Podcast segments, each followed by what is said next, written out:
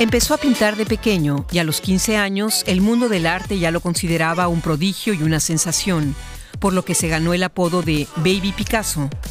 Es uno de los pintores alemanes menores de 30 años que más éxito ha alcanzado y es conocido por su capacidad de innovar. Es apasionante combinar estos dos elementos, el arte con la inteligencia artificial, para llevar el arte a otro nivel y probar algo nuevo. Que el arte sea aún más innovador. Y por supuesto, también para adaptarnos a los tiempos que corren.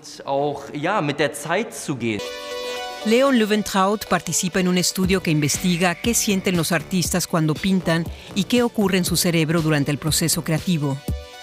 Para ello, en la Universidad de Ciencias Aplicadas de Kaiserslautern miden sus ondas cerebrales.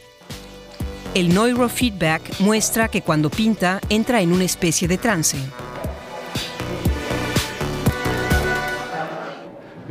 Hemos recopilado datos sobre sus movimientos, sobre sus ondas cerebrales y sobre las pinceladas que daba. Grabamos sonidos y básicamente todo lo que pudiera transformarse en una cifra. Y luego, a partir de esta información, utilizamos algoritmos para crear datos y visualizar la imagen resultante. Con los datos obtenidos diseñaron una instalación inmersiva. A través de una superficie interactiva se puede experimentar el proceso creativo del artista. De este modo, el público vive a través del tacto lo que ocurre cuando Leon Löwentraut pinta. Mucha gente subestima el esfuerzo intelectual que exige el proceso creativo, el expresarse de forma abstracta y la energía que requiere pintar. Es un esfuerzo físico, pero también psíquico. Realizar este intenso trabajo creativo durante horas y horas supone un enorme esfuerzo, también a nivel mental.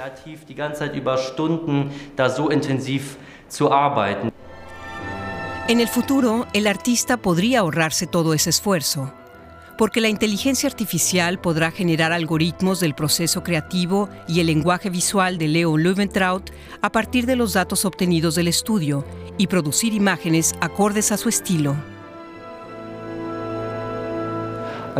Hay partes del cerebro que reflejan determinadas labores y procesos creativos.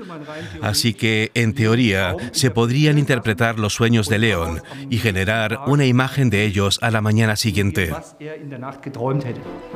Pero el proceso creativo de Löwentraut sigue siendo el de un artista convencional.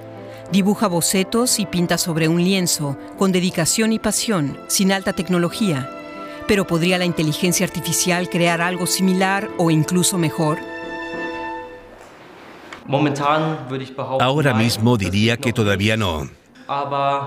Pero soy prudente a la hora de hacer predicciones sobre lo que podría ocurrir en los próximos años, porque la inteligencia artificial está avanzando a pasos agigantados y creo que nos va a sorprender mucho.